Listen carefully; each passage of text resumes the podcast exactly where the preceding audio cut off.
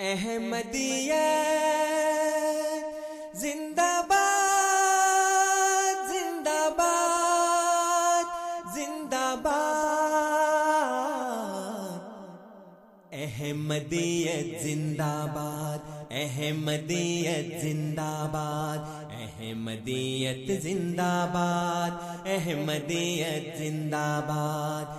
احمدیت زندہ باد۔ احمدیت زندہ باد۔ أشهد أن لا إله إلا الله وحده لا شريك له۔ وأشهد أن محمدا عبده ورسوله. أما بعد، فأعوذ بالله من الشيطان الرجيم. بسم الله الرحمن الرحيم. الحمد لله رب العالمين. الرحمن الرحيم. مالك يوم الدين. إياك نعبد وإياك نستعين. اهدنا الصراط المستقيم. صراط الذين أنعمت عليهم. غير المغضوب عليهم ولا الضالين. حضرت عمر رضی اللہ عنہ کے زمانے کی فتوحات کا ذکر ہوا تھا۔ حضرت عمر کی سیرت و سہانے لکھنے والے ایک سیرت نگار علامہ شبلی نعمانی حضرت عمر کی فتوحات اور اس کے اسباب اور عوامل کا ذکر کرتے ہوئے لکھتے ہیں کہ ایک مورخ کے دل میں فوراً یہ سوالات پیدا ہوں گے کہ چند صحرا نشینوں نے کیوں کر فارس اور روم کا دفتر الٹ دیا؟ کیا یہ تاریخ عالم کا کوئی مستثنا واقعہ تھا؟ استثنائی واقعہ تھا؟ آخر اس کے اسباب کیا تھے؟ کیا ان واقعات کو سکندر اور چنگیز خان کی فتوحات سے تشبیح دی جا سکتی ہے؟ جو کچھ ہوا، اس میں فرم روائے خلافت کا کتنا حصہ تھا۔ ہم اس موقع پر کہتے ہیں کہ انہی سوالات کا جواب دینا چاہتے ہیں، لیکن اجمال کے ساتھ پہلے یہ بتانا، بتا دینا ضروری ہے کہ فتوحات فاروقی کی وسعت اور اس کے حدود اربا کیا تھے۔ حضرت عمر رضی اللہ عنہ کے مقبوضہ ممالک کا کل رقبہ بائیس لاکھ اکاون ہزار تیس مربع میل تھا۔ یعنی مکہ مکرمہ سے شمال کی جانب دس سو چھتیس میل، مشرق کی جانب دس سو ستاسی میل اور جنوب کی جانب چار سو تراسی میل تھا۔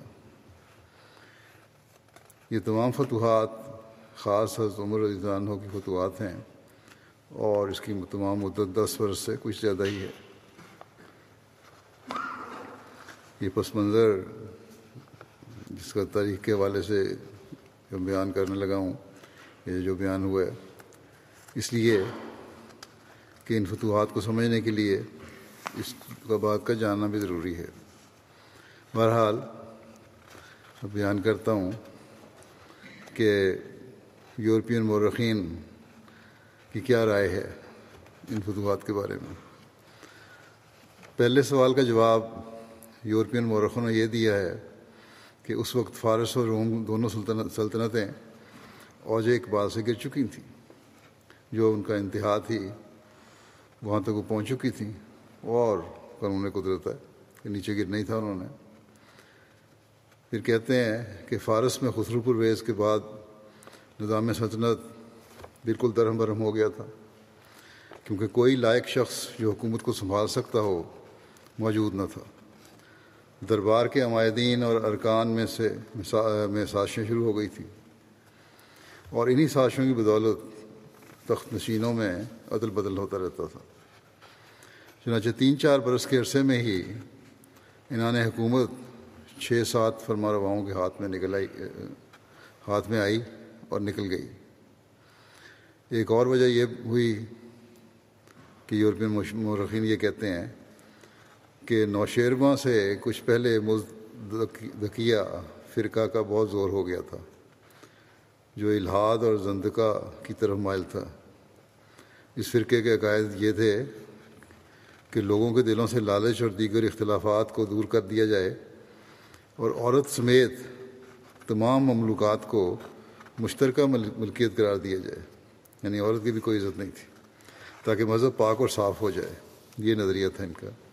اور بعض کے نزدیک یہ معاشرتی معاشرتی تحریک تھی۔ جس کا مقصد زرتشتی مذہب کا کو مصفہ کرنا تھا۔ نشیرواں نے گو تلوار کے ذریعے سے اس مذہب کو دبا دیا تھا، لیکن بالکل مٹا نہ سکے۔ اس کو مٹا نہ سکا۔ اسلام کا قدم جب فارس میں پہنچا تو اس فرقے کے لوگوں نے مسلمانوں کو اس حیثیت سے اپنا پشت پناہ سمجھا کہ وہ کسی مذہب اور عقائد سے تعارض نہیں کرتے تھے۔ یہ مشرقی یورپین مورخین کا نظریہ ہے۔ پھر وہ لکھتے ہیں کہ عیسائیوں میں نستوری فرقہ نسٹورین جس کو اور کسی حکومت میں پناہ نہیں ملی تھی، ملتی تھی، وہ اسلام کے سائے میں آ کر مخالفوں کے ظلم سے بچ گیا۔ اس طرح مسلمانوں کو دو بڑے فرقوں کی ہمدردیاں، ہمدردی اور اعانت مفت میں ہاتھ آ گئی۔ روم کی سلطنت خود کمزور ہو چکی تھی۔ اس کے ساتھ عیسائیت کے باہمی اختلافات ان دون، ان دنوں زوروں پر تھے۔ اور چونکہ اس وقت تک مذہب کو نظام حکومت میں دخل تھا، اس لیے اس اختلاف کا اثر مذہبی خیالات تک محدود نہ تھا، بلکہ اس کی وجہ سے خود سلطنت کمزور ہوتی جاتی تھی۔ علامہ اس موقف کی تردید کرتے ہوئے بیان کرتے ہیں، جو یورپین مورخین کی رائے تھی، جو بیان ہوئی ہے ابھی۔ یہ جواب کہتے ہیں کہ یہ جواب گو واقعیت سے بالکل خالی نہیں ہے، لیکن جس قدر واقعیت ہے، اس سے زیادہ طرز استدلال کی ملمہ سازی ہے، جو یورپ کا خاص انداز ہے۔ بے شبہ اس وقت اس وقت فارس اور روم کی سلطنتیں اصلی عروج پر نہیں رہی تھیں، لیکن اس کے صرف، اس اس کا صرف اس کا نتیجہ ہو سکتا تھا کہ وہ پرزور کبھی سلطنت کا مقابلہ نہ کر سکتی نہ یہ کہ عرب جیسی بے سورا سامان قوم سے ٹکرا کر پرزے پرزے ہو جاتی۔ روم اور فارس اور فنون جنگ میں ماہر تھے۔ یونان میں خاص قواعد حرب پر جو کتابیں لکھی گئی تھیں اور جو اب تک موجود ہیں، رومیوں میں ایک مدت تک اس کا عمل، عملی رواج رہا۔ اس کے ساتھ رسد کی فراوانی تھی، سر و سامان کی بہتات تھی۔ آلات جنگ کے تناؤ تنوع تھا مختلف قسم کی چیزیں تھیں۔ فوجوں کی کثرت میں کمی نہیں آئی تھی۔ اور سب سے بڑھ کر یہ کہ کسی ملک پر چڑھ کر جانا نہ تھا، بلکہ اپنے ملک میں، اپنے قلعوں میں، اپنے مورچوں میں رہ کر اپنے ملک کی حفاظت کرنی تھی۔ مسلمانوں کے حملے سے ذرا ہی پہلے خسرو پرویز کا کے عہد میں جو ایران کی شان و شوکت کا انشباب تھا کیسر روم نے ایران پر حملہ کیا اور ہر ہر قدم پر فتوحات حاصل کرتا ہوا اصفہان تک پہنچ گیا تھا۔ شام کے صوبے جو ایرانیوں نے چھین لیے تھے، واپس لے لیے اور نئے سرے سے نظم و نسق قائم کیا۔ ایران میں خسرو پرویز تک عموماً مسلم ہے کہ سلطنت کو نہایت جاہو جلال تھا۔ خسرو پرویز کی وفات سے اسلامی حملے تک صرف تین چار برس کی مدت ہے۔ اتنے تھوڑے عرصے میں ایسی قوم اور قدیم سلطنت کہاں تک کمزور ہو سکتی تھی؟ البتہ تخت نشینوں کی عدل بدل سے نظام میں فرق آ گیا تھا۔ لیکن چونکہ سلطنت کے اجزاء یعنی خزانہ، فوج اور محاصل میں کوئی کمی نہیں آئی تھی، اس لیے جب یزد کر تخت نشین ہوا اور درباریوں نے اصلاح کی طرف توجہ کی، تو فوراً نئے سرے سے وہی ٹھاٹ قائم ہو گئے۔ مزدقیہ فرقہ گو ایران میں موجود تھا۔ لیکن ہمیں تاریخ، تمام تاریخ میں اس، ان سے کسی قسم کی مدد ملنے کا حال معلوم نہیں ہوتا یعنی مسلمانوں کو کوئی مدد ملی ہو۔ اسی طرح فرقہ نستوری کی کوئی آنت ہمیں معلوم نہیں۔ نستوری عیسائیوں کا ایک فرقہ ہے، جس کا عقیدہ تھا کہ حضرت عیسیٰ کی ذات میں الوحیت اور بشریت دونوں علیحدہ علیحدہ پائی جاتی تھیں۔ عیسائیت کے اختلاف مذہب کا اثر بھی کسی واقعے پر خود یورپین مورخوں نے کہیں نہیں بتایا۔ اب عرب کی حالت دیکھو۔ تمام فوجیں جو مصر اور ایران اور روم کی جنگ میں مصروف تھیں، ان کی مجموعی تعداد کبھی ایک لاکھ تک بھی نہ پہنچی۔ فنون جنگ سے واقفیت کا یہ حال تھا کہ یرموک پہلا مارکہ ہے جس میں عرب میں تابیہ کی طرز پر صف ہرائی کی۔ تابیہ جنگ کے وقت فوج کی ایسی ترتیب جس میں سپہ سالار یا بادشاہ جو لشکر کی کمان کرتا ہے، تمام فوج کے درمیان میں کھڑا ہوتا ہے۔ اس کو ترتیب ترتیب تابیہ کہتے ہیں۔ خود زیرہ چلتا، لوہے یا فلوات کی پوشاک جو تھی۔ جوشن زیرہ کی قسم ہے ایک۔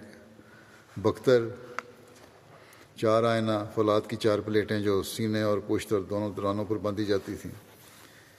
آنی دستانے جہلم خود پر لگی ہوئی لوہے کی کڑیاں یا نقاب، موزے جو ہر ایرانی سپاہی کا لازمی ملبوس جنگ تھا۔ اس میں سے عربوں کے پاس صرف زرہ تھی اور وہ بھی اکثر چمڑے کی ہوتی تھی۔ ان کی سارے یہ پروٹیکشن کا سامان لوہے کا تھا اور عربوں کے پاس اگر تھا بھی کچھ چھوٹا موٹا تو وہ چمڑے کا۔ رکاب لوہے کے بجائے لکڑی کی ہوتی تھی۔ آلات جنگ میں گرز اور کمند سے عرب بالکل آشنا نہیں تھے۔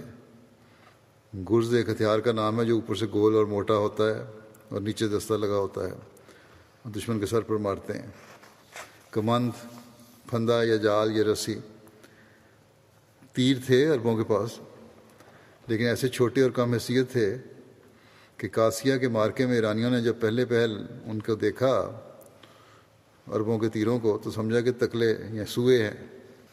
مصنف ان کے ایسی اسباب بیان کرتے ہوئے لکھتے ہیں، مسلمان، علامہ صاحب، کہ ہمارے نزدیک اس سوال کا اصلی جواب صرف اس قدر ہے کہ مسلمانوں میں اس وقت پیغمبر اسلام صلی اللہ علیہ وسلم کی بدولت، جو جوش، عزم، استقلال، بلند حوصلگی دلیری پیدا ہو گئی تھی اور جس کو حضرت عمر نے اور زیادہ قوی اور تیز کر دیا تھا۔ روم اور فارس کی سلطنتیں عین عروج کے زمانے میں بھی اس کی ٹکر نہیں اٹھا سکتی تھی۔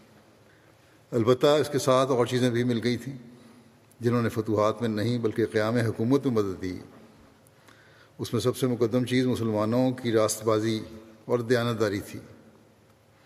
جو ملک فتح ہوتا تھا، وہاں کے لوگ مسلمانوں کی راست بازی سچائی کے اس قدر گرویدہ ہو جاتے تھے کہ باوجود اختلاف مذہب کے ان کی سلطنت کا زوال نہیں چاہتے تھے۔ یرموک کے مارکے سے قبل، جنگ کے لیے جب مسلمان شام کے اضلاع سے نکلے، تو تمام عیسائی رعایا نے پکار، پکارا کہ خدا تم کو پھر اس ملک میں لائے۔ اور یہودیوں نے تو رایت ہاتھ میں لے کر کہا کہ ہمارے جیتے جی کیسر اب یہاں نہیں آ سکتا۔ رومیوں کی حکومت جو شام اور مصر میں تھی، وہ بالکل جابرانہ تھی۔ اس لیے رومیوں نے جو مقابلہ کیا وہ سلطنت اور فوج کے دور سے کیا۔ رعایا ان کے ساتھ نہیں تھی۔ مسلمانوں نے جب سلطنت کا زور توڑا تو آگے مطلع صاف تھا۔ کوئی روک نہیں تھی۔ یعنی رعایا کی طرف سے کسی قسم کی مزاحمت نہیں ہوئی۔ البتہ ایران کی حالت اس سے مختلف تھی۔ وہاں سلطنت کے نیچے بہت سے بڑے بڑے رئیس تھے۔ جو بڑے بڑے اضلاع اور صوبوں کے مالک تھے۔ وہ سلطنت کے لیے نہیں بلکہ خود اپنی ذاتی حکومت کے لیے لڑتے تھے۔ یہی وجہ تھی کہ پائے تخت کے فتح کر لینے پر بھی فارس میں ہر قدم پر مسلمانوں کو مزاحمتیں پیش آئیں، لیکن عام رعایا وہاں بھی مسلمانوں کی گرویدہ ہوتی جاتی تھی۔ اور اس لیے فتح کے بعد بقائے حکومت میں ان سے بہت مدد ملتی تھی۔ حکومت قیام کے میں مدد ملتی تھی۔ ایک اور بڑا سبب یہ تھا کہ مسلمانوں کا اول اول حملہ شام اور عراق پر ہوا۔ اور دونوں مقامات پر کثرت سے عرب آباد تھے۔ شام میں دمشق کا حاکم رسانی خاندان تھا، جو برائے نام کے اثر کا محکوم تھا۔ عراق میں لخمی خاندان والے دراصل ملک کے مالک تھے۔ گو کسرا کو خراج کے طور پر کچھ دیتے تھے۔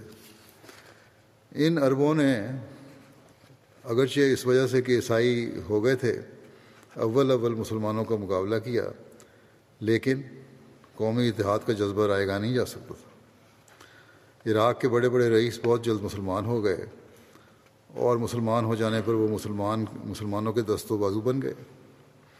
شام میں آخر عربوں نے اسلام قبول کر لیا اور رومیوں کی حکومت سے آزاد ہو گئے۔ سکندر اور چنگیز وغیرہ کا نام لینا یہاں بالکل بے موقع ہے۔ بے شبہ بے شبہ ان دونوں نے بڑی بڑی فتوحات حاصل کیں، لیکن کس طرح؟ قہر، ظلم اور قتل قتل عام کی بدولت۔ چنگیز کا حال تو سب کو معلوم ہے۔ سکندر وغیرہ کی فتوحات کا اگر موازنہ کریں تو سکندر کی یہ کیفیت ہے کہ جب اس نے شام کی طرف شہر سور کو فتح کیا تو چونکہ وہاں کے لوگ دیر تک جم کر لڑے تھے، اس لیے قتل عام کا حکم دیا۔ اور ایک ہزار ایک ہزار شہریوں کے سر شہر پناہ کی دیوار پر لٹکا دیے گئے۔ جو فصیل تھی، اس پر لٹکا دیے۔ اس کے ساتھ تین ہزار تیس ہزار باشندوں کو لونڈی غلام بنا کر بیچ ڈالا۔ جو لوگ قدیم باشندے اور آزادی پسند تھے، ان میں سے ایک شخص کو بھی زندہ نہیں چھوڑا۔ اسی طرح فارس میں جب استخر استخر فارس کے قدیم شہروں میں سے تھا، اس کو فتح کیا تو تمام مردوں کو قتل کر دیا۔ اسی طرح کی اور بھی بے رحمیاں اس کے کارناموں میں مذکور ہیں یعنی اسکندر کے کارناموں میں۔ تو اسلامک فتوحات سے اس کا کس طرح موازنہ ہو سکتا ہے؟ عام طور پر مشہور ہے کہ ظلم اور ستم سے سلطنت پر بات ہو جاتی ہے۔ یہ اس لحاظ سے صحیح ہے کہ ظلم کی بقا نہیں، چنانچہ سکندر اور چنگیز کی سلطنتیں دیر پا نہیں، بھی دیر پا نہ ہوئیں۔ لیکن فوری فتوحات کے لیے اسی قسم کی صفاقیاں کارگر ثابت ہوئی ہیں۔ اس کی وجہ سے ملک کا ملک مروب ہو جاتا ہے اور چونکہ رعایا کا بڑا گروہ ہلاک ہو جاتا ہے، اس لیے بغاوت اور فساد کا اندیشہ باقی نہیں رہتا۔ یہی وجہ ہے کہ چنگیز بخت النصر تیمور، نادر شاہ جتنے بڑے بڑے فاتح گزرے ہیں، سب کے سب صفاق بھی تھے۔ لیکن حضرت عمر رضی اللہ عنہ کی فتوحات میں کبھی قانون اور انصاف سے تجاوز نہیں ہو سکتا تھا۔ آدمیوں کا قتل عام قتل عام ایک طرف، درختوں کے کاٹنے تک کی اجازت نہیں تھی۔ بچوں اور بوڑھوں سے بالکل تعارض نہیں کیا جا سکتا تھا۔ بجوز عین مار کا ایک آزار کے کوئی شخص قتل نہیں کیا جا سکتا تھا۔ یعنی لڑائی کے دوران میں قتل ہو تو ہو، اس کے علاوہ کوئی قتل نہیں کرنا۔ دشمن سے کسی موقع پر بدعدی یا فریب دہی نہیں کی جا سکتی تھی۔ افسروں کو تاکیدی حکام دیے جاتے تھے کہ اگر دشمن تم سے لڑائی کریں تو تم ان سے فریب نہ کرو، کسی کی ناک کان نہ کاٹو، کسی بچے کو قتل نہ کرو۔ کھل کے لڑاؤ پھر۔ جو لوگ متی ہو کر باغی ہو جاتے تھے یعنی ایک دفعہ اطاعت کر لی، پھر باغی ہو گئے، ان سے دوبارہ اقرار لے کر درگزر کی جاتی تھی۔ یہاں تک کہ جب اربسوس والے تین تین دفعہ متواتر اقرار کر کے پھر گئے۔ یہ اربسوس جو ہے، یہ شام کی آخری سرحد پر واقع ایک شہر کا نام ہے، جس کی سرحد ایشیا کوچک سے ملی ہوئی تھی۔ تو صرف اس قدر کیا کہ ان کو وہاں سے جلا وطن کر دیا، لیکن اس کے ساتھ ان کی کل جائیداد مقبوضہ کی قیمت ادا کر دی، پیسے دے گیا۔ یہ لکھتے ہیں کہ اگر خیبر کے یہودیوں کو سازش اور بغاوت کے جرم میں نکالا تھا، تو ان کی مقبوضہ زیاد کا معاوضہ دے دیا تھا۔ اور اضلاع کے حکام کو حکام بھیج دیے کہ جدھر سے ان لوگوں کا گزر ہو، ان کو ہر طرح کی اعانت دی جائے۔ اور جب کسی شہر میں قیام پذیر ہوں، تو ایک سال تک ان سے جزیہ نہ لیا جائے۔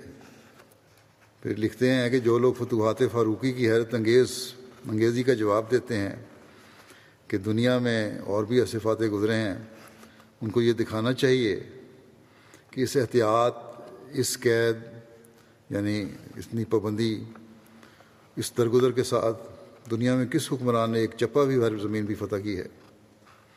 اس کے علاوہ سکندر اور چنگیز وغیرہ خود ہر موقع اور ہر جنگ میں شریک رہتے تھے اور خود سے پسلار بن کر فوج کو لڑاتے تھے۔ اس کی وجہ سے علاوہ اس کے کہ فوج ایک ماہر سے سلار فوج کو ایک ماہر سے سلار ہاتھ آتا تھا، فوج کے دل کبھی رہتے تھے۔ اور ان میں بے تباہ اپنے آقا پر فدا ہونے کا جوش پیدا ہوتا تھا۔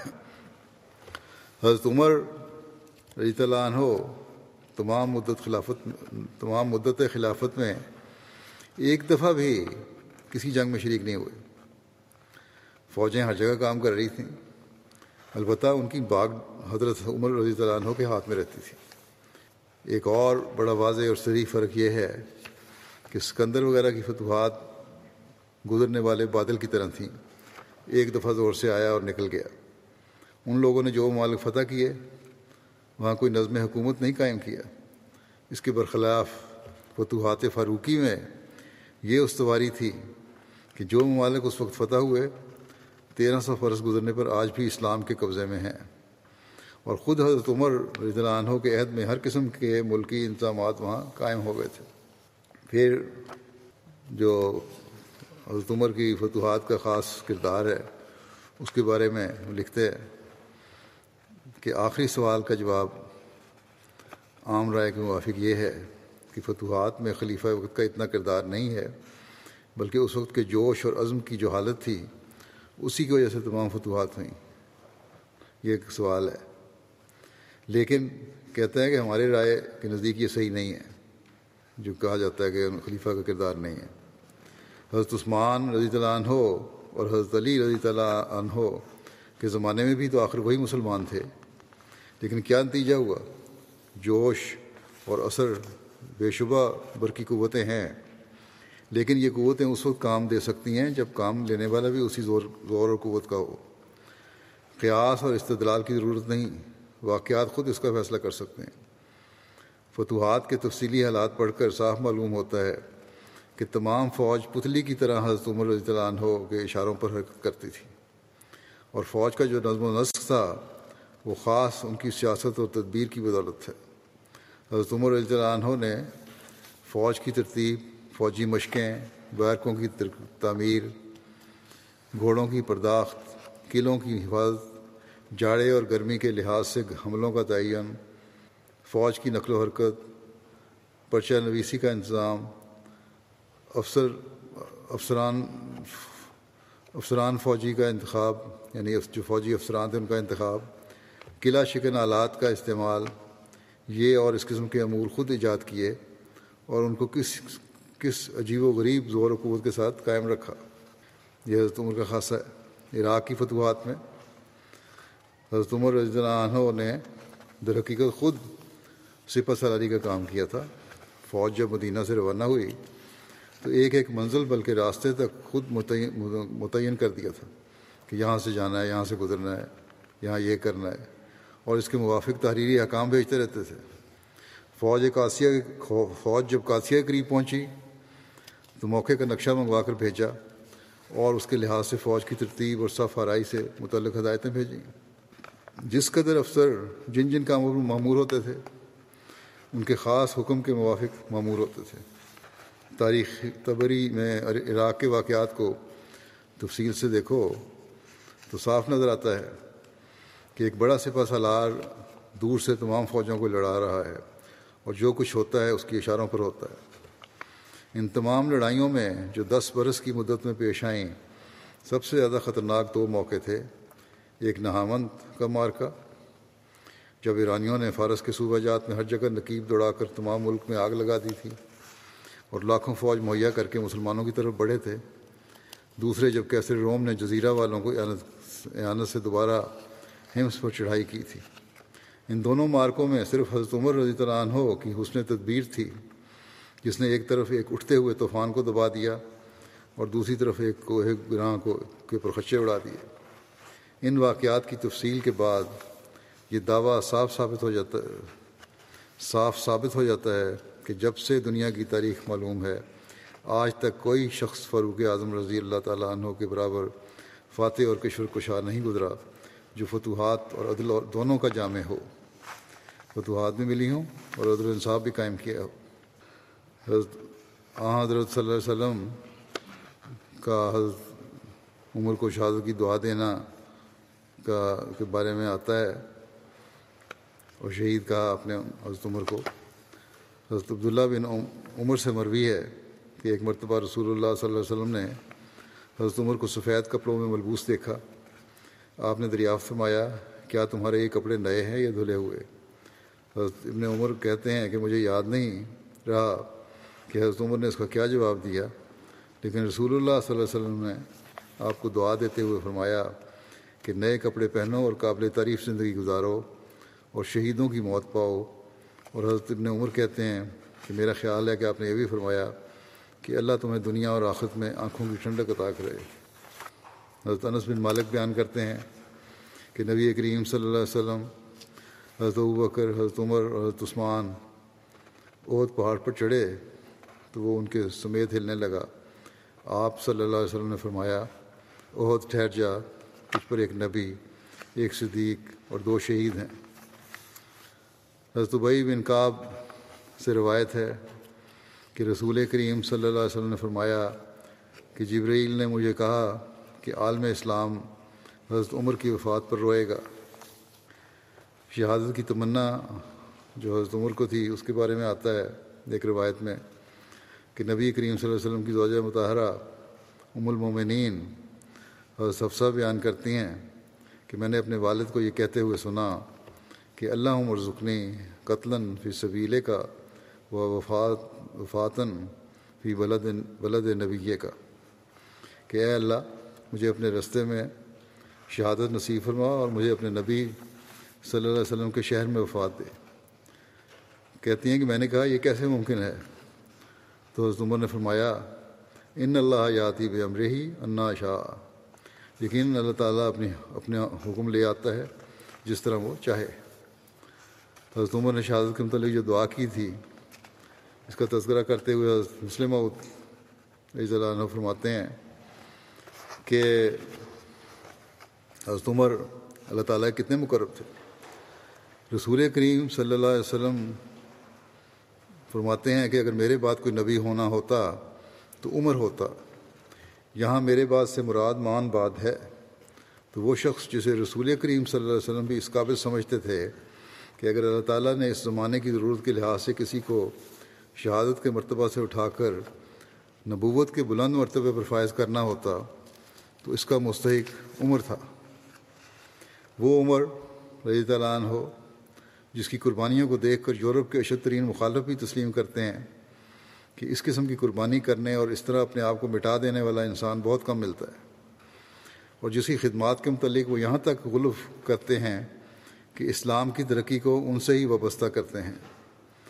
وہ عمر دعا کیا کرتے تھے کہ الہی میری موت مدینے میں ہو اور شہادت سے ہو۔ انہوں نے یہ دعا حضرت مسلم لکھتے ہیں کہ انہوں حضرت عمر نے یہ دعا محبت کے جوش میں کی، ورنہ یہ دعا تھی بہت خطرناک۔ اس کے معنی یہ بنتے تھے کہ کوئی اتنا زبردست غنیم ہو، ایسا حملہ حملہ کرنے والا ہو، جو تمام اسلامی ممالک کو فتح کرتا ہوا مدینہ پہنچ جائے۔ اور پھر وہاں آ کر آپ کو شہید کرے۔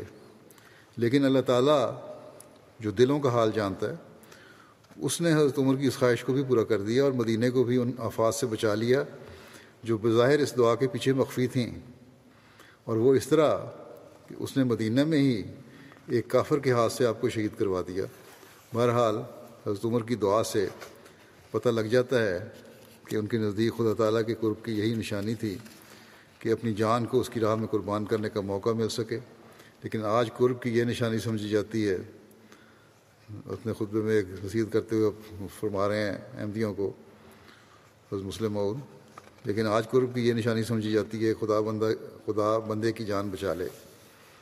ایک اور جگہ حضرت عمر کی شہادت کا واقعہ اور دعا کا تذکرہ کرتے ہوئے حضرت مسلم اور بیان کرتے ہیں کہ حضرت عمر کے متعلق لکھا ہے کہ آپ ہمیشہ دعا کرتے تھے کہ مجھے موت مدینہ میں آئے اور شہادت کی موت آئے۔ دیکھو، موت کس قدر بھیانک چیز ہے۔ موت کے واقع وقت عزیز سے عزیز بھی ساتھ چھوڑ جاتے ہیں۔ کہتے ہیں، کسی عورت کی ایک بیٹی بیمار ہو گئی۔ ایک واقعہ سنا رہے ہیں مسلم عود کہ موت سے لوگ کس طرح ڈرتے ہیں۔ اس ڈرنے کا واقعہ اس طرح ہے۔ ایک واقعہ ہے کہانی ہے کہ کسی عورت کی بیٹی بیمار ہو گئی۔ وہ دعائیں کرتی تھی، خدایا میری بیٹی بچ جائے اور اس کی جگہ میں مر جاؤں۔ بہت پیار کا اظہار کر رہی تھی بیٹی سے۔ ایک رات اتفاق سے اس عورت کی گائے کی رسی کھل گئی اور اس نے ایک برتن میں منہ ڈالا۔ گائے نے برتن میں منہ ڈال دیا جس میں اس کا سر پھنس گیا اور وہ اسی طرح گھڑا سر پر اٹھا کر ادھر ادھر بھاگنے لگی۔ گائے پریشان ہو گئی، سر پھنس گیا، بھاگنے لگی۔ یہ دیکھ کر کہ گائے کے جسم پر منہ کے بجائے کوئی اور بڑی سی چیز ہے، وہ اور ڈر گئی، اس کی آنکھ کھلی، اس نے دیکھا کہ یہ کیا ہے، گائے بھانک رہی ہے، اس کے منہ پہ کچھ اور چیز نظر آ رہی ہے، وہ ڈر گئی۔ اس نے سمجھا کہ شاید میری دعا قبول ہو گئی ہے اور اسرائیل میری جان نکالنے کے لیے آیا ہے۔ اس پر بے اختیار بول اٹھی کہ اسرائیل، بیمار میں نہیں ہوں بلکہ وہ لیٹی ہے، اس کی جان نکال لے یعنی بیٹی کی طرف اشارہ کیا۔ مسلم موت کہتے ہیں کہ جان اتنی پیاری چیز ہے کہ اسے بچانے کے لیے انسان ہر ممکن تدبیر کرتا ہے۔ کہاں تو یہ تھا کہ دعا کر رہی تھی، کہاں جب دیکھا کہ واقعی کوئی ایسا خطرہ پیدا ہو گیا تو بیٹی کی طرف اشارہ کر دیا کہ اس کی جان نکال لو۔ فرماتے ہیں، ہر ممکن انسان تدبیر کرتا ہے جان بچانے کے لیے۔ علاج کراتے کراتے کنگال ہو جاتا ہے۔ لیکن صحابہ کرام کو یہی جان خدا تعالیٰ کے لیے دینے کی اس قدر خواہش تھی کہ حضرت عمر دعائیں کرتے تھے کہ مجھے مدینہ میں شہادت نصیب ہو، مجھے خیال آیا۔ حضرت مسلم فرماتے ہیں کہ مجھے خیال آیا کہ آیا کرتا ہے کہ حضرت عمر کی یہ دعا کس قدر خطرناک تھی۔ اس کے معنی یہ ہیں کہ دشمن مدینہ پر چڑھ آئے اور مدینہ کی گلیوں میں حضرت عمر کو شہید کر دے۔ لیکن خدا تعالیٰ نے ان کی دعا کو اور رنگ میں قبول کر لیا اور وہ ایک مسلمان کے لانے والے کے ہاتھوں سے ہی مدینہ میں شہید کر دیے گئے۔ وہ یہ کہا جاتا یہی جاتا ہے کہ شہید کرنے والا کافر تھا، لیکن بعض جگہ یہ بھی روایت مل جاتی ہے کہ شاید مسلمان کہلاتا تھا۔ لیکن بہرحال عمومی طور پر یہی ہے کہ وہ کافر تھا۔ بعض یہی پہلی دفعہ کافر کو بیان کیا، مسلم عورت نے دوسری جگہ مسلمان کہلانے والا کہا ہے یعنی کہ خود بھی پوری طرح تسلی نہیں ہے کہ مسلمان تھا کہ نہیں۔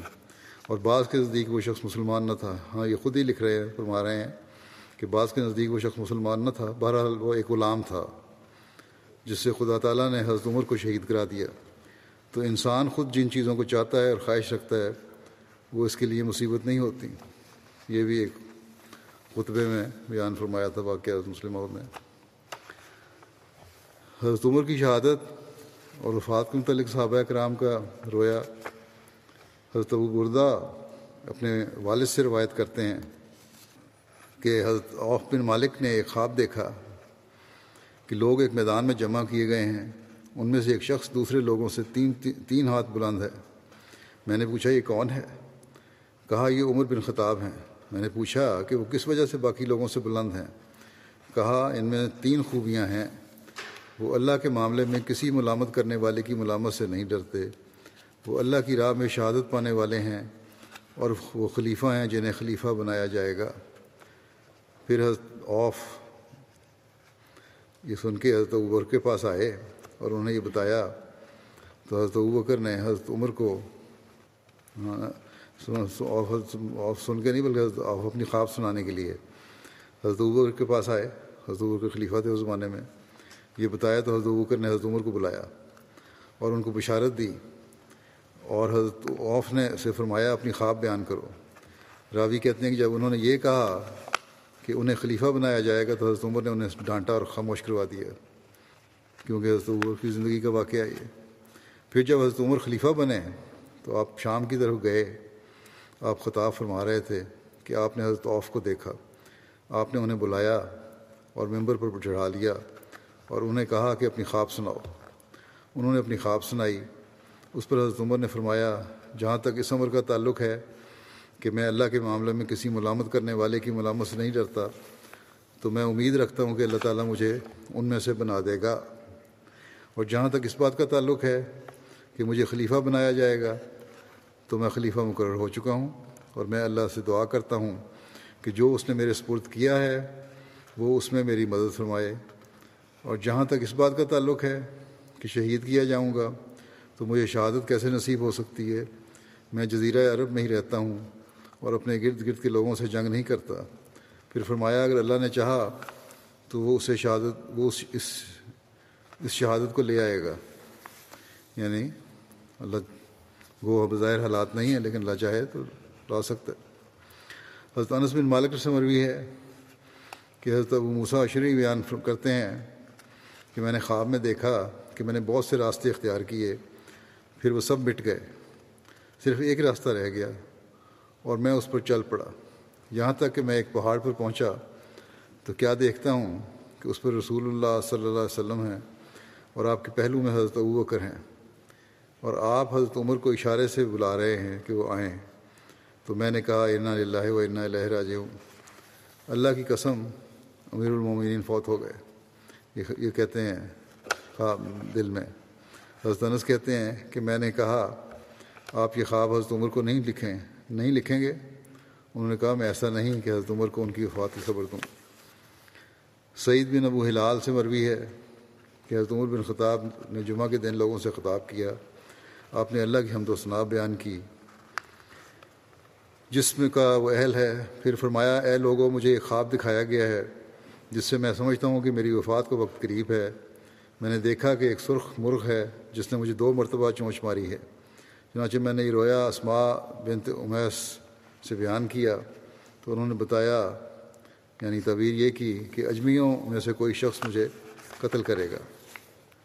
حضرت عمر کے واقعہ شہادت کے بارے میں لکھا ہے کہ حضرت عمر پر کس دن حملہ ہوا اور اس کس، آپ کس دن دفن ہوئے۔ اس سلسلہ میں مختلف روایات ملتی ہیں۔ طبقات قبرا میں لکھا ہے کہ حضرت عمر پر بدھ کے روز حملہ ہوا اور جمعرات کے دن آپ کی وفات ہوئی۔ حضرت عمر کو چھبیس ذوالحجہ تیئیس ہجری کو حملہ کر کے زخمی کیا گیا اور یکم محرم چوبیس ہجری صبح کے وقت آپ کی تدفین ہوئی۔ عثمان اخنس کہتے ہیں کہ آپ کی وفات چھبیس ذوالحجہ بدھ کے روز ہوئی۔ ابو معاشر کہتے ہیں کہ حضرت عمر کو ستائیس ذوالحجہ کو شہید کیا گیا۔ تاریخ تبری اور تاریخ ابن اسیر کے علاوہ اکثر مورخین کے نزدیک حضرت عمر چھبیس ذوالحجہ تیئیس ہجری کو زخمی ہوئے اور یکم محرم چوبیس ہجری کو آپ کی وفات ہوئی اور اسی روز آپ کی تدفین ہوئی۔ شہادت کے واقعہ کی تفصیل صحیح بخاری میں یوں بیان ہوئی ہے۔ عمر بن میمون بیان کرتے ہیں کہ میں نے حضرت عمر بن خطاب کو ان کے زخمی کیے جانے سے کچھ دن پہلے مدینہ میں دیکھا۔ وہ حذیفہ بن یمان اور عثمان بن حنیف کے پاس رکے اور فرمانے لگے کہ عراق کی اراضی کے لیے جس کا انتظام خلافت کی جانب سے ان کے سپر تھا، تم دونوں نے کیا کیا ہے؟ کیا تمہیں یہ اندیشہ تو نہیں کہ تم دونوں نے زمین پر ایسا لگان مقرر کیا ہے جس کی وہ طاقت نہیں رکھتی؟ ان دونوں نے کہا کہ ہم نے وہی لگان مقرر کیا ہے جس کی وہ طاقت رکھتی ہے۔ یعنی زمین کا اتنے پوٹینشیل ہے کہ وہ اس میں سے نکل سکے اتنی فصل اس میں کوئی زیادتی نہیں کی گئی۔ حضرت عمر نے فرمایا، پھر دیکھ لو کہ تم لوگوں نے زمین پر ایسا لگان تو مقرر نہیں کیا جس کی وہ طاقت نہ رکھتی ہو۔ راوی کہتے ہیں، ان دونوں نے کہا، نہیں۔ حضرت عمر نے کہا، اگر اللہ نے مجھے سلامت رکھا، تو میں ضرور اہل عراق کی بیواؤں کو اس حال میں چھوڑوں گا کہ وہ میرے بعد کبھی کسی شخص کی محتاج نہ ہوں گی۔ راوی نے کہا، پھر اس گفتگو کے بعد حضرت عمر پر ابھی چوتھی رات نہیں آئی تھی کہ وہ زخمی ہو گئے۔ راوی نے کہا کہ جس دن وہ زخمی ہوئے، میں کھڑا تھا۔ میرے اور ان کے درمیان سوائے حضرت عبداللہ بن عباس کے کوئی نہ تھا، اور آپ کی عادت تھی کہ جب دو صفوں کے درمیان سے گزرتے تو فرماتے جاتا ہے کہ صفیں سیدھی کر لو۔ یہاں تک کہ جب دیکھتے کہ ان میں کوئی خلل نہیں رہ گیا تو آگے بڑھتے اور اللہ حکر کہتے۔ اور بسا اوقات نماز فجر میں سورہ یوسف یا سورہ نحل یا ایسی ہی صورت پہلی رکعت میں پڑھتے تاکہ لوگ جمع ہو جائیں۔ ابھی انہوں نے اللہ اکبر کہا ہی تھا کہ میں نے ان کو کہتے سنا کہ مجھے قتل کر دیا یا کہا مجھے کتے نے کاٹ کھایا ہے۔ جب اس نے آپ پر وار کیا یعنی حملہ آور نے، تو وہ اجمی دو دھاری چھری لیے ہوئے بھاگا۔ وہ کسی کے پاس سے نہ گزرتا، دائیں اور بازو، دائیں بازو، دائیں اور بائیں نگر اس کو زخمی کرتا جاتا۔ یعنی کہ جہاں سے بھی گزرتا، اس خوف سے کہ لوگ یا کوئی پکڑنے والا اگر کوئی پکڑنے کی کوشش کرتا، تو وہ اسی چھری سے اس پر بھی وارت کرتا جاتا۔ اور لوگوں کو زخمی کرتا جاتا تھا۔ یہاں تک کہ اس نے تیرہ آدمیوں کو زخمی کیا۔ ان میں سے سات مر گئے۔ مسلمانوں میں سے ایک شخص نے جب یہ دیکھا، اس نے کوٹ، بخاری میں اس جگہ برنس کا لفظ آیا ہے جو اس کپڑے کو کہتے ہیں، جس کے ساتھ سر ڈھانپا جا، ڈھانپنے والا حصہ بھی ساتھ ہوتا ہے۔ لمبا چوگا اور سر ڈھانپنا، ساتھ ہی ٹوپی ایسی لگی ہوتی ہے۔ جڑا ہوا ہو، لمبی ٹوپی کو بھی کہتے ہیں۔ بہر وہ اس کوٹ اس پر پھینکا۔ جب اس نے یقین کر لیا کہ وہ پکڑا گیا، تو اس نے اپنا گلا کاٹ لیا اور حضرت عمر نے حضرت عبد الرحمٰن بن عوف کا ہاتھ پکڑ پکڑ کر انہیں آگے کیا اور راوی کہتے ہیں کہ جو حضرت عمر کے قریب تھے، انہوں نے بھی وہ دیکھا جو میں نے دیکھا اور مسجد کے اطراف میں جو تھے وہ نہیں جانتے تھے، سوائے اس کے کہ انہوں نے حضرت عمر کی آواز کو غائب پایا اور وہ سبحان اللہ سبحان اللہ کہنے لگے۔ تو عبد الرحمن بن عوف نے لوگوں کو مختصر نماز پڑھائی۔ پھر جب وہ نماز سے فارغ ہو گئے تو حضرت عمر نے کہا، ابن عباس دیکھو، مجھ کو کس نے مارا ہے؟ حضرت ابن عباس نے کچھ دیر چکر لگایا، پھر آئے اور انہوں نے بتایا کہ مغیرہ کے غلام نے۔ حضرت عمر نے فرمایا، وہی جو کاریگر ہے؟ حضرت ابن عباس نے کہا ہاں۔ حضرت عمر نے فرمایا، اللہ اسے ہلاک کرے۔ میں نے اس کے متعلق نیک سلوک کرنے کا حکم دیا تھا۔ اللہ کا شکر ہے کہ اللہ نے میری موت ایسے شخص کے ہاتھ سے نہیں کی جو اسلام کا دعویٰ کرتا ہو۔ یعنی یہاں سی بھی ثابت ہے کہ وہ مسلمان نہیں تھا۔ اے ابن عباس، تم اور تمہارا باپ پسند کرتے تھے کہ یہ اجمی غلام مدینہ میں زیادہ سے زیادہ ہوں۔ اور حضرت عباس کے پاس سب سے زیادہ غلام تھے۔ حضرت ابن عباس نے کہا، اگر آپ چاہیں تو میں کر گزروں۔ یعنی اگر آپ چاہیں تو ہم ہم بھی مدینہ میں موجود اجمی غلاموں کو قتل کر دیں۔ انہوں نے فرمایا، درست نہیں۔ حضرت عمر نے فرمایا کہ نہیں، درست نہیں ہے۔ کہا کہ خصوصاً جبکہ اب وہ تمہاری زبان میں گفتگو کرتے ہیں اور تمہارے قبلے کی طرف منہ کر کے نمازیں پڑھتے ہیں اور تمہاری طرح حج کرتے ہیں۔ بہت سے غلام ایسے بھی تھے جو مسلمان ہو گئے تھے۔ پھر ہم انہیں یعنی حضرت عمر کو اٹھا کر ان کے گھر لے گئے۔ ہم بھی ان کے ساتھ چلے چلے گئے گھر میں۔ ایسا معلوم ہوتا تھا کہ گویا مسلمانوں پر اس دن سے پہلے ایسی کوئی مصیبت نہیں آئی۔ کوئی کہتا کچھ نہیں ہوگا اور کوئی کہتا مجھے ان کے بارے میں خطرہ ہے کہ وہ جانور نہ ہو سکیں گے۔ آخر ان کے پاس نبیز لائی گئی اور انہوں نے اس کو پیا جو ان کے پیٹ سے نکل گئی۔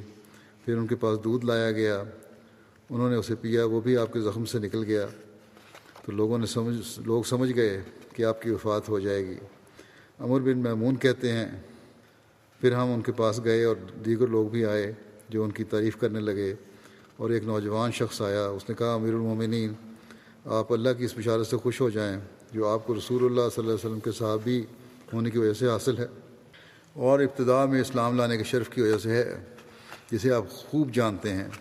پھر آپ خلیفہ بنائے گئے اور آپ نے انصاف کیا۔ پھر شہادت، حضرت عمر نے فرمایا، میری تو یہ آرزو ہے کہ یہ باتیں برابر ہی برابر رہیں۔ نہ میرا مواخذہ ہو اور نہ مجھے ثواب ملے۔ جب وہ پیچھ پیٹھ پھوڑ کر جانے لگا تو اس کا طے مند زمین سے لگ رہا تھا۔ حضرت عمر نے فرمایا، اس لڑکے کو میرے پاس واپس لاؤ۔ فرمانے لگے، میرے بتیجے، اپنا کپڑا اٹھائے رکھو۔ اس سے تمہارا کپڑا بھی زیادہ دیر چلے گا۔ زمین سے گھٹنے، گھسڑنے سے پھٹے گا نہیں۔ اور یہ فعل تمہارے رب کے نزدیک تقوا کے زیادہ قریب ہوگا۔ پھر یعنی بلا وجہ بعض ہو تو قبر پیدا ہو جاتا تھا اس زمانے میں۔ لمبے کپڑے اس لیے بھی لوگ پہنتے تھے کہ عمارت کی نشانی ہو۔ تو انہوں نے کہا تکبر نہ پیدا ہو، کہ تقوا کے قریب ہے۔ پھر عبداللہ بن عمر کو کہنے لگے، دیکھو، مجھ پر کتنا قرض ہے۔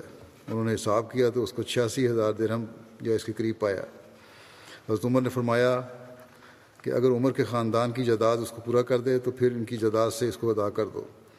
ورنہ بنو ادی بن کاب سے مانگنا، اگر ان کی جدادیں بھی پوری نہ کریں تو قریش سے مانگنا اور اس کے سوا کسی کے پاس نہ جانا۔ یہ قرض میری طرف سے ادا کر دینا۔ حضرت عائشہ ام المومنین کے پاس جاؤ اور ان سے کہنا کہ عمر کو آپ کو سلام کہتے ہیں اور امیر المومن نہ کہنا کیونکہ آج میں مومنوں کا امیر نہیں۔ اور ان سے کہنا کہ عمر بن خطاب اس بات کی اجازت چاہتا ہے کہ اسے ان کے دونوں ساتھیوں کے ساتھ دفن کیا جائے۔ بخاری کی شرح عمدت القاری میں ہے کہ حضرت عمر نے ایسا اس وقت کہا تھا جب آپ کو موت کا یقین ہو گیا تھا۔ اور حضرت عائشہ کے لیے اس میں اشارہ تھا کہ وہ المومنین کہنے کی وجہ سے ڈرے نہیں۔ چنانچہ عبداللہ نے سلام کہا اور اندر آنے کی اجازت مانگی۔ پھر ان کے پاس اندر گئے تو انہیں دیکھا کہ بیٹھی ہوئی رو رہی تھیں حضرت عبداللہ نے کہا، عمر بن خطاب آپ کو سلام کہتے ہیں اور اپنے دونوں ساتھیوں کے ساتھ دفن ہونے کی اجازت مانگتے ہیں۔ حضرت عائشہ کہنے لگیں کہ میں نے اس جگہ کو اپنے لیے رکھا ہوا تھا، لیکن آج میں اپنی ذات پر ان کو مقدم کروں گی۔ جب حضرت عبداللہ لوٹ کر آئے تو حضرت عمر سے کہا گیا کہ عبداللہ بن عمر آ گئے ہیں۔ انہوں نے کہا، مجھے اٹھاؤ۔ تو ایک شخص نے آپ کو سہارا دے کر اٹھایا۔ آپ نے پوچھا، کیا خبر لائے ہو؟ عبداللہ نے کہا، امیر المومنین، وہی جو آپ پسند کرتے ہیں۔ حضرت عائشہ نے اجازت دے دی ہے۔ کہنے لگے، الحمدللہ، اس سے بڑھ کر اور کسی چیز کی مجھے فکر نہ تھی۔ جب میں مر جاؤں تو مجھے اٹھا کر لے جانا۔ پھر سلام کہنا اور یہ کہنا کہ عمر بن خطاب اجازت مانگتا ہے۔ اگر انہوں نے میرے لیے اجازت دی تو مجھے اندر حجرے میں تدفین کے لیے لے جانا۔ اور اگر انہوں نے مجھے لوٹا دیا تو پھر مجھے مسلمانوں کے قبرستان میں واپس لے جانا۔ ام المومنین حضرت حفصہ آئیں اور دوسری عورتیں بھی ان کے ساتھ آئیں۔ جب ہم نے ان کو دیکھا تو ہم چلے گئے۔ وہ ان کے پاس اندر گئیں اور کچھ دیر ان کے پاس روتی رہیں۔ پھر جب کچھ مردوں نے اندرونی حصے میں آنے کی اجازت مانگی تو وہ مردوں کے آتے ہی اندر چلی گئیں اور ہم اندر سے ان کے رونے کی آواز سنتے رہے۔ لوگوں نے کہا، امیر المومنین وصیت کر دیں، کسی کو خلیفہ مقرر کر کر جائیں۔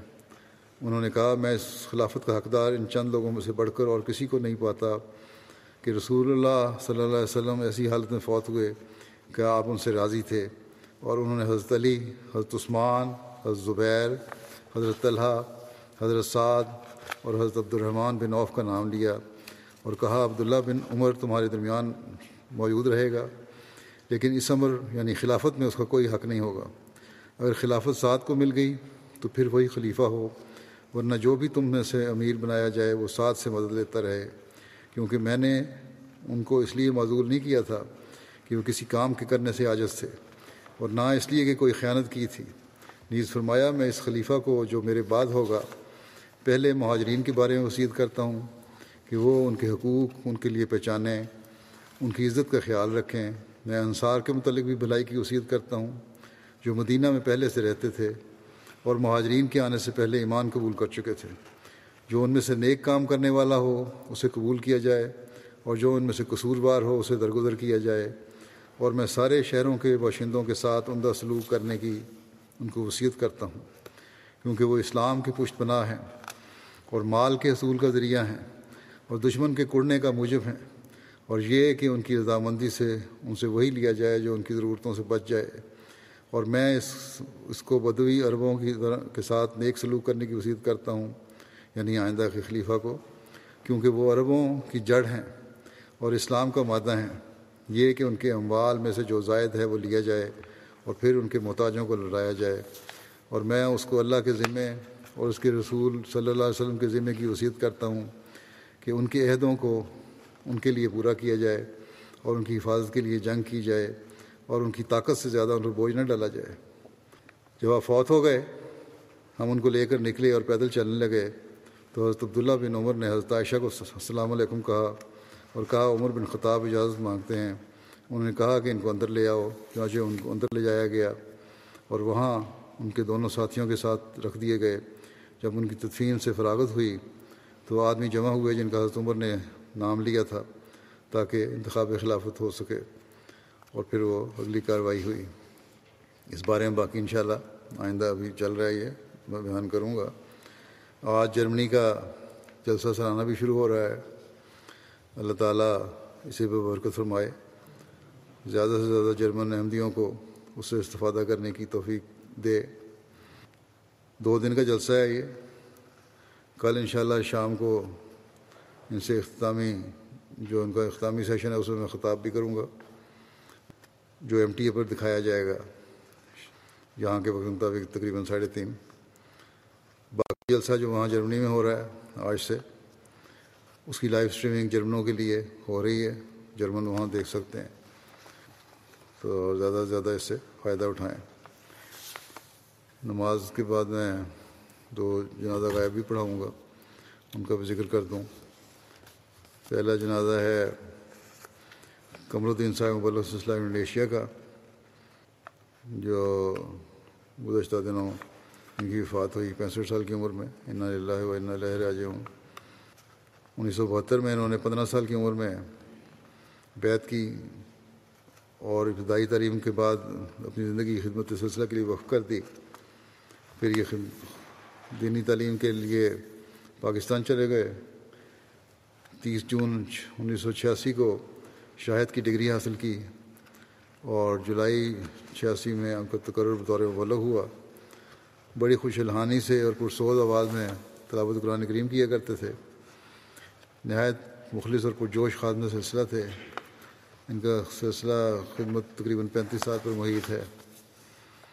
ان کی اہلیہ کہتی ہیں کہ مجھے کہا کرتے تھے کہ آپ صرف مربی کی اہلیہ نہیں، بلکہ آپ کو جماعتی خدمات میں بھی آگے ہونا چاہیے۔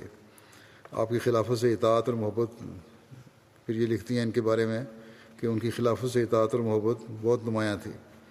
چھوٹوں بڑوں سے بڑی عزت سے پیش آتے تھے۔ جب بھی کسی احمدی سے بات کرتے تو ہمیشہ جماعت سے محبت اور وفاداری کی تلقین بھی ضرور کرتے اور زیادہ سے زیادہ جماعت کی خدمت کی ترغیب دلاتے۔ جب بھی کسی غیر احمدی سے ملتے تو اسے تبلیغ ضرور کرتے۔ اور بڑی محبت سے اور دل سے بات کرتے تھے کہ دوسرے بھی خوش ہو جاتے۔ بیماری میں بھی فجر سے ڈیڑھ دو گھنٹے پہلے اٹھ کر تجد پڑھتے اور تلاوت کرتے۔ پھر جب تک ہمت رہی، پیدل چل کر مسجد میں بھی جاتے رہے۔ ان کے بیٹے مربی سلسلہ ہیں، استاد ہیں جامعہ احمدیہ انڈویشیا میں۔ عمر فاروق صاحب، وہ کہتے ہیں کہ گھر میں اور باہر بھی چلتے پھرتے۔ بعض دفعہ قرآن کریم کا کوئی نہ کوئی حصہ خوش اللہانی سے سناتے رہتے تھے۔ حضرت مسیم علیہ السلام کی کتابوں کے ترجمہ اور نظر ثانی کا کام بھی انہوں نے کیا تھا اور اس دوران میں خاص طور پر جو ترجمے کا کام کر رہے ہوتے تھے تو قصیدہ بہت زیادہ پڑھا کرتے تھے۔ آ حضرت صلی اللہ علیہ وسلم کے حالات و واقعات سناتے تو آنکھیں پر نم ہو جایا کرتی تھیں۔ کہتے ہیں اکثر مجھے احمدیوں کی ابتدا اور تکالیف اور قربانیوں کے بارے میں واقعات سناتے اور اپنی ذاتی تجربات بھی بیان کرتے کس طرح انہوں نے بھی تکلیفیں اٹھائیں۔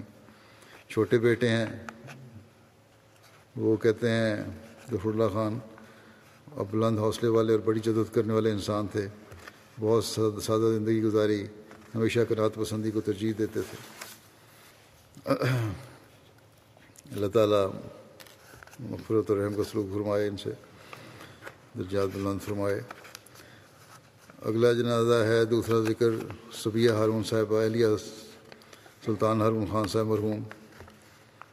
جو گزشتہ دنوں تہتر سال کی عمر میں ان کی وفات ہوئی لہرائے صبیہ ہارون صاحبہ کے خاندان میں احمدیت ان کے والد صاحب کی بیت سے آئی تھی۔ انہوں نے خود تحقیق کر کے اٹھارہ سال کی عمر میں حضرت مسلم محدود عنہ کی بیت کی تھی۔ پھر ان کے دادا نے اپنے بیٹے کے بعد بیت کی۔ اللہ تعالیٰ نے ان کو تین بیٹوں اور تین بیٹیوں سے نوازا۔ ایک بیٹے ان کے مسیح رابع رحم اللہ تعالیٰ کے داماد ہیں۔ ان کے بڑے بیٹے سلطان محمد خان کہتے ہیں کہ میری والدہ کا سب سے بڑا بیٹا دو سال کی عمر میں حادثاتی طور پر وفات پا گیا۔ حسلی حضرت مسیح سالس نے جنازے کے موقع پر فرمایا کہ اللہ تعالیٰ نعم البدل بیٹا تھا کرے گا تمہیں، جو خوبصورت بھی ہوگا اور لمبی عمر پانے والا بھی ہوگا۔ اور فرمایا کہ اسے تمہارے یعنی ان کے خاوند کو، مسلم سلطان کو کہا کہ اس کو میں تمہارے کندھے کے ساتھ جوان کھڑا دیکھ رہا ہوں۔ پھر ان کے بیٹے سلطان کہتے ہیں، احمد خان، کہ میری خوش قسمتی ہے کہ بچپن سے لے کر اب تک میرا بہت وقت اپنی ماں کے ساتھ گزارا، گزرا۔ بہت ہی پیار کرنے والی اور غلطیوں سے درگزر کرنے والی ماں تھی کبھی کسی کی غیبت نہیں کرتی تھی۔ ان کی بیٹی محمودہ سلطانہ کہتی ہیں، میری والدہ نے ایک فطرت خاموش طبیعت اعلیٰ صاحب کی مالک تھیں، سلسلہ کی حقیقی عاشق اور خلافت سے محبت اور وفا کی کو ان کی انتہا کو پہنچی ہوئی تھیں اور یہی نصیب کرتی تھیں خوش خلق اور اقربا پرور تھیں۔ ان کی مہمان نوازی پورے خاندان میں مشہور تھی۔ کسی کی بھی دل شکنی نہیں کرتی تھیں۔ غیبت کو سخت ناپسند کرتی تھیں اور ہمیں ہمیشہ اس سے بچنے کی تلقین کیا کرتی تھیں۔ ایسی محفل جہاں غیبت ہو رہی ہو، وہاں سے اٹھ جاتی اور ان کے چہرے پر ناگواری آ جاتی۔ ہمیشہ درگزر سے کام لینا لیا کرتی تھیں۔ کہتی ہیں، میرے والد پر جانی حملے کرنے والے دشمن کو بھی کبھی بد دعا نہیں دی اور ہمیشہ کہتی تھیں، میں دعا کرتی ہوں کہ اللہ ان کو ہدایت دے۔ نادار مریضوں کے لیے خاص نرمی اور اپنے دل میں اپنی نرمی اپنے دل میں رکھتی تھیں اور ان کی اس طرح مدد کرتی تھیں کہ بائیں بائیں ہاتھ کو بھی خبر نہ ہو۔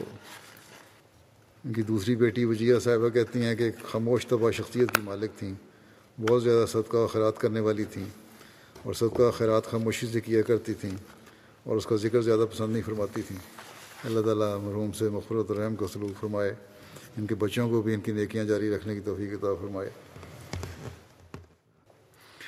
الحمد للہ الحمد للہ نحمده ونستعینه ونستغفره ونؤمن به ونتوكل عليه ونعوذ بالله من شرور أنفسنا ومن سيئات أعمالنا من يهده الله فلا مضل له ومن يضلله فلا هادي له. ونشهد أن لا إله إلا الله. ونشهد أن محمدا عبده ورسوله. عباد الله رحمكم الله. إن الله يأمر بالعدل والإحسان. وإيتاء ذي القربى وينهى عن الفحشاء والمنكر والبغي يعظكم لعلكم تذكرون اذكروا الله يذكركم وادعوه يستجب لكم ولذكر الله أكبر احمدیت، زندہ باد زندہ باد زندہ باد۔ احمدیت، زندہ باد۔ احمدیت، زندہ باد۔ احمدیت، زندہ باد۔ احمدیت، زندہ باد۔ احمدیت زندہ باد۔ احمدیت زندہ باد۔ آج چراغا ہر گھر میں ہے۔ آج خوشی ہر دل میں ہے۔ نئی صدی میں ہم داخل ہیں۔